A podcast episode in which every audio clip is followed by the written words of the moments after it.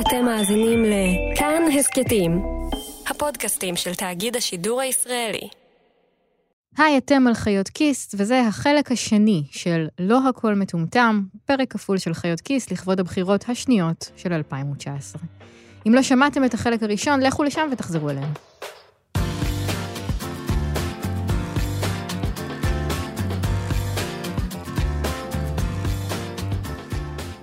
בפרק הקודם דיברנו על הבעיות שכמעט כל המומחים מסכימים עליהן בכלכלה הישראלית. הבעיה הגדולה ביותר שלנו היא פריון נמוך, ואחד הגורמים המרכזיים לבעיה הזאת הוא עובדים בעלי מיומנויות נמוכות, דבר שנגרם בגלל חינוך לא טוב, בעיקר לערבים ולחרדים.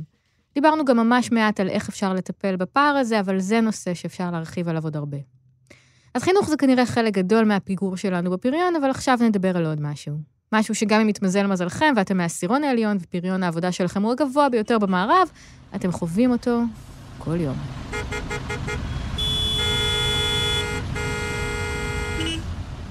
בעיות התחבורה בישראל הן אולי הדרך הכי קלה ואינטואיטיבית להסביר את הקשר בין הצרות היומיומיות שלנו והכלכלה. כל הזמן הזה שלנו על הכבישים, כשאנחנו עומדים בפקקים, מחכים לאוטובוסים שלא מגיעים, נדחסים ברכבת ומתפללים שהיא תיסע כבר, יש לזה מחיר. המחיר הוא 35 מיליארד שקל בשנה, על פי הערכת האוצר. 35 מיליארד שקל בשנה שאנחנו לא מייצרים כי אנחנו תקועים בפקק. אנחנו המדינה הצפופה ביותר מבחינת כלי רכב לקילומטר מבין מדינות ה-OECD. יעילות הרכבות שלנו ברמה נמוכה מהממוצע ונמוכה גם מאלה שבסלובקיה, לטביה וליטא למשל. העבודה שלנו פחות יעילה, בין השאר כי אנחנו מבזבזים את הזמן שלנו על להגיע לעבודה ואז מגיעים מותשים. ויש לזה עוד אספקטים. למשל, כשהכבישים כל כך פקוקים, אנשים לא עובדים בעבודה הכי טובה שהם היו יכולים למצוא, כי הדרך אליה פשוט ארוכה מדי. זו שוב קרנית פלוג. אני חושבת שהנושא הזה אה, נדון בהרחבה בכל מיני מסגרות, הוא נראה לי מאוד מאוד חשוב, הוא משפיע באופן ישיר על הפריון. הוא משפיע על איכות החיים, ואם לוקחים בחשבון גם שהאוכלוסייה אצלנו גדלה בקצב יותר מהיר, אז הביקושים לשימוש בתשתיות גדלים מהר, ולכן אנחנו צריכים אה, לעבוד יותר קשה, אפילו כדי להישאר במקום. ואם אנחנו רוצים אה, לסגור את הפער, אז צריך להשקיע הרבה. אז כמה כסף צריך להשקיע ובמה בתחום התחבורה? יש כל מיני הערכות. דוח מיוחד של בנק ישראל בנושא הפריון, שפורסם בחודש שעבר, המליץ על תוספת השקעה של 25 מיליארד שקלים בשנה בשיפור התשתיות בכלל, ביניהן גם תחבורה, וזה במשך 20 שנה. לפי הדוח, הוצאה כזאת תאפשר לסגור את הפער בין רמת התחבורה אצלנו לבין העולם, ולהדביק את קצב גידול האוכלוסייה. תוכנית אחרת של משרד האוצר ומשרד התחבורה משנת 2012 המליצה על השקעה של 10 מיליארד שקלים בשנה בתחבורה בלבד על פני 25 שנים, כדי לסגור את הפער בינינו לעולם. ההנחה היא שאלה השקעות שיחזירו את עצמן אחרי כמה שנים, כשהפריון יעלה בעקבותיהן. המספר הזה, עוד 10 מיליארד שקלים כל שנה לתחבורה, מופיע לפעמים גם בדברים של פוליטיקאים ובמצעים של חלק מהמפלגות. אחד מהפרויקטים החשובים שעולים שוב ושוב בהקשר הזה הוא הקמת מערכת מטרופולינית אחת בגוש דן, שתהיה אחראית על כל התחבורה באזור הזה, ושאחת המשימות שלה יהיו הקמת מטרו בנוסף לרכבת הקלה. זה מה שאמר בנושא פרופסור צבי אקשטיין, לשעבר המשנה לנגיד בנק ישראל, וכיום דיקן בית הספר לכלכלה במרכז הבינתחומי בהרצליה, וראש מכון אהרון למדיניות כלכלית. המערכת הזו היא הכרחית, היא קיימת בכל העולם. ללא רשות כזו עם יכולות כאלה, קשה לראות שניתן יהיה בכלל אה, להגיע לכך שיהיה אה, ניצול אה, יעיל של המערכת התחבורתית הקיימת. ללא תיאום בין אמצעי הנסיעה השונים וללא ניהול נכון של מערכות ההסעה השונות, לא נגיע לכך שיהיה לנו נגישות ברמה שאנחנו זכאים לה, הרמה האירופאית, האמריקאית הקיימת היום במדינות המפותחות. אגב, לא כל הפתרונות למשבר התחבורה גרנדיוזיים ויקרים כל כך. בינתיים, גם נתיבי תחבורה ציבורית, עידוד carpooling ושיפור מערכות האוטובוסים יכולים להקל על המצב.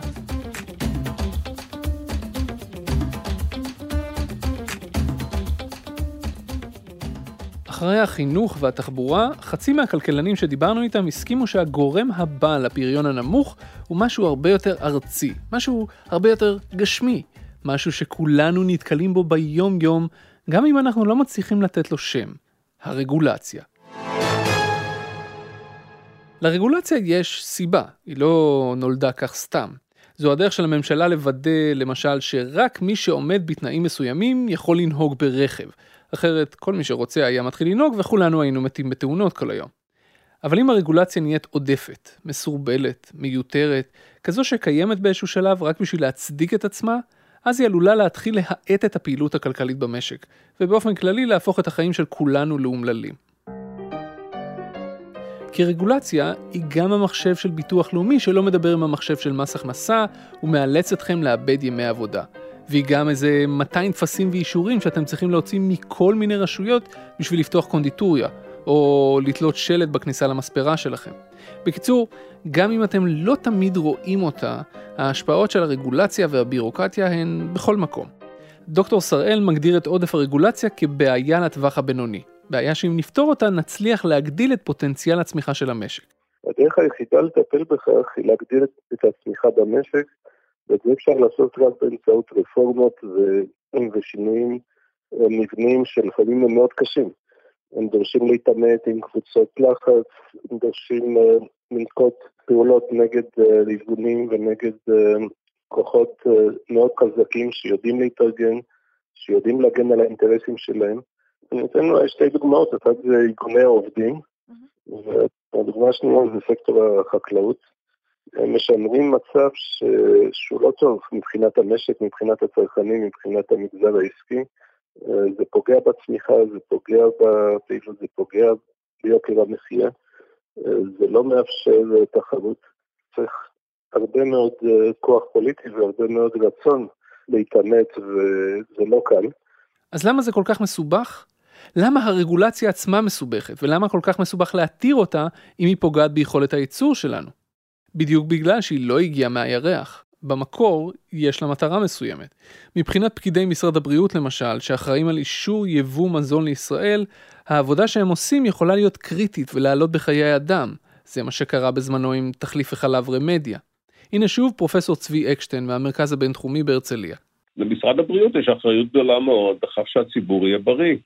ולכן הוא, אה, יש שם יחידות רבות שעוסקות בפיקוח על איזה מוצרים אה, מוכרים לציבור ואיך מוכרים את המוצרים האלה, כולל אה, בשר, כולל בשר חי, כולל מוצרים אחרים.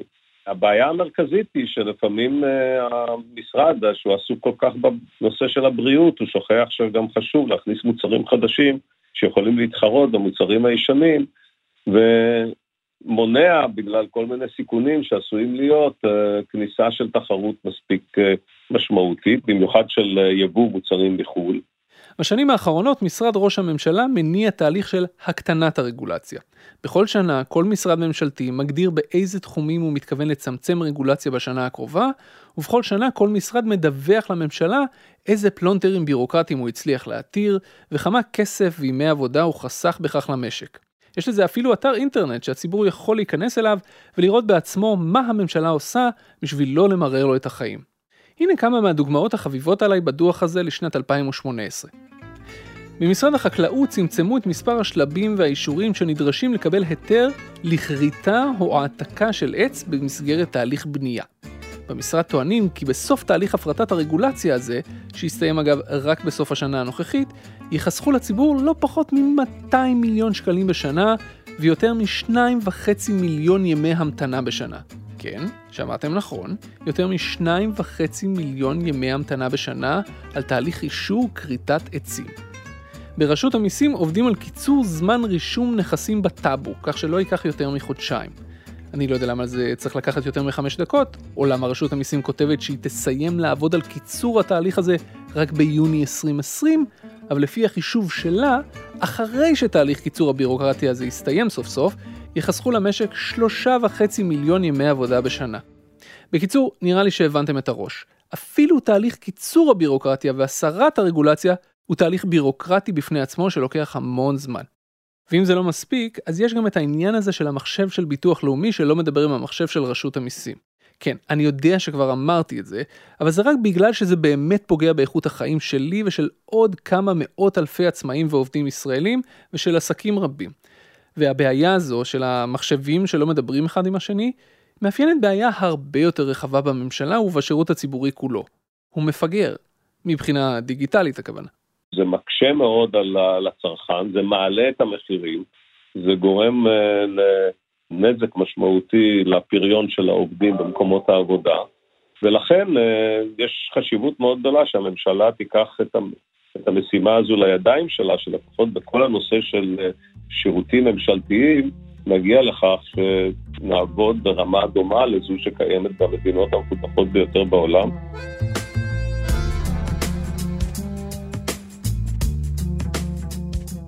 אז זה לגבי רגולציה ותחרות, אבל הבטחנו לכם שבחלק הזה של הפרק הקונסנזוס ייפרם. אז בבקשה.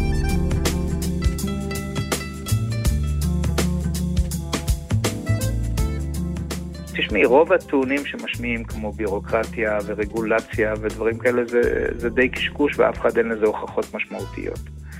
וגם כשאני מנסה לחשב את זה לפי הנתונים של המודל שלי, אני מקבל שזה מסביר ממש אה, כמויות מזעריות של אה, ההפרש בין הארצות. ההפרש העיקרי הוא נובע מרמת סיכון גבוהה יותר. זה שוב פרופסור יוסי זעירה מהאוניברסיטה העברית. לפי זעירה, עם כל הכבוד לכל מה שאנחנו חושבים על איך רגולציה ותחבורה וכל אלה משפיעים על הפריון של העובדים בישראל, יש גורם אחד שאנחנו נוטים להתעלם ממנו לחלוטין. למרות שלתפיסתו, הגורם הזה הוא אחד המשמעותיים ביותר בהשפעה על פריון העבודה שלנו. והבעיה שהיא ללא ספק בעיה כלכלית, זה קיומו של הסכסוך הישראלי-ערבי.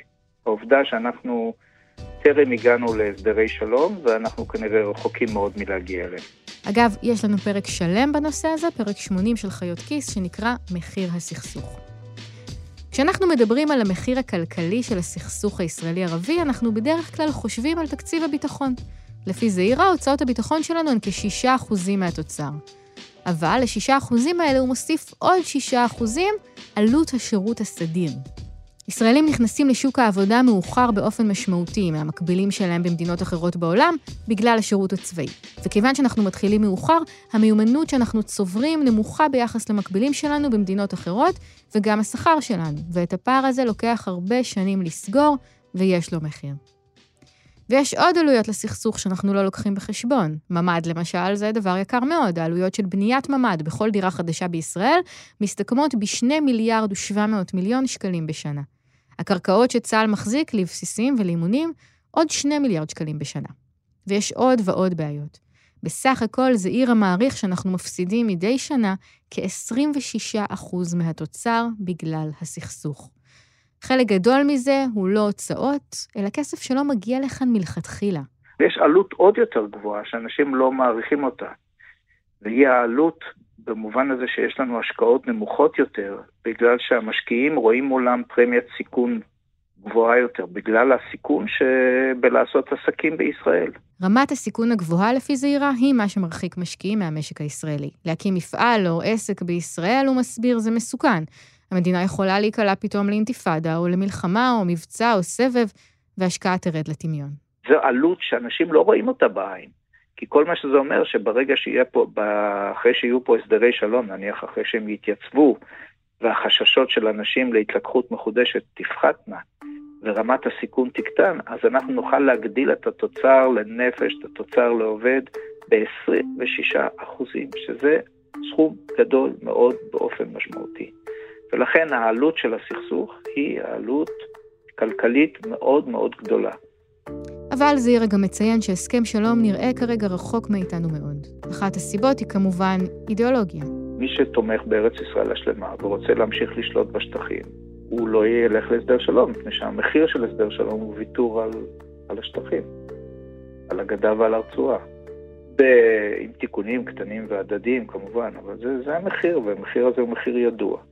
אבל הסיבה המרכזית לדעתו להתמשכות הסכסוך היא לא אידיאולוגיה, אלא אינטרס כלכלי אמריקאי. זה שממשלת ארצות הברית, שהיא התומך העיקרי שלנו באזור, והיא תומכת בנו צבאית בעיקר, ומדינית, כי התמיכה הכספית היום לא שווה הרבה מבחינת אחוזי תוצר, בקושי פחות מאחוז תוצר. אבל אה, מבחינה צבאית ומדינית היא תומכת בנו תמיכה מלאה. והיא תומכת בקו הזה של אה, המשך החזקת השטחים. כל עוד ממשל ארה"ב לא משנה את עמדתו, יהיה קשה מאוד לשכנע את הציבור בארץ לעשות ויתורים טריטוריאליים שהם מנוגדים לתמיכה האמריקאית. אז אנחנו משלמים על זה, אבל מחיר כלכלי מאוד גדול. ואני מדגיש את זה מפני ש... לא מפני שזה הכי חשוב בעולם. אם מישהו יגיד לי ששטחי ארץ ישראל יקרים עבורו, הוא מוכן לשלם על זה 40% מההכנסה שלו כל שנה, אז אני אכבד את עמדתו. אני לא אסכים איתו, אבל אני אכבד את עמדתו. אבל רוב האנשים לא יודעים שזאת העלות.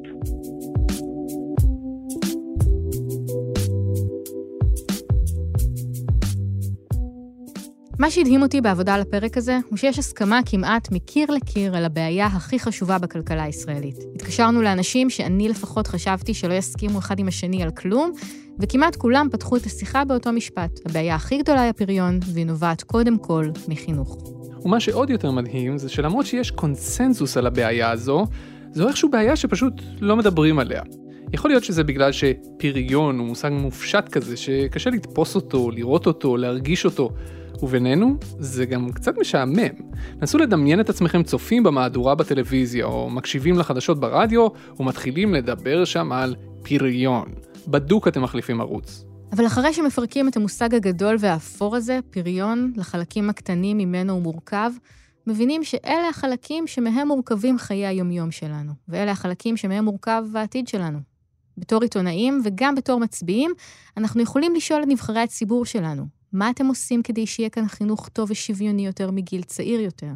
מה אתם עושים כדי שהפקקים כאן לא יהיו כל כך בלתי אפשריים? אי אפשר לפתור את זה יותר כבעיה של איכות חיים או חוסר נוחות.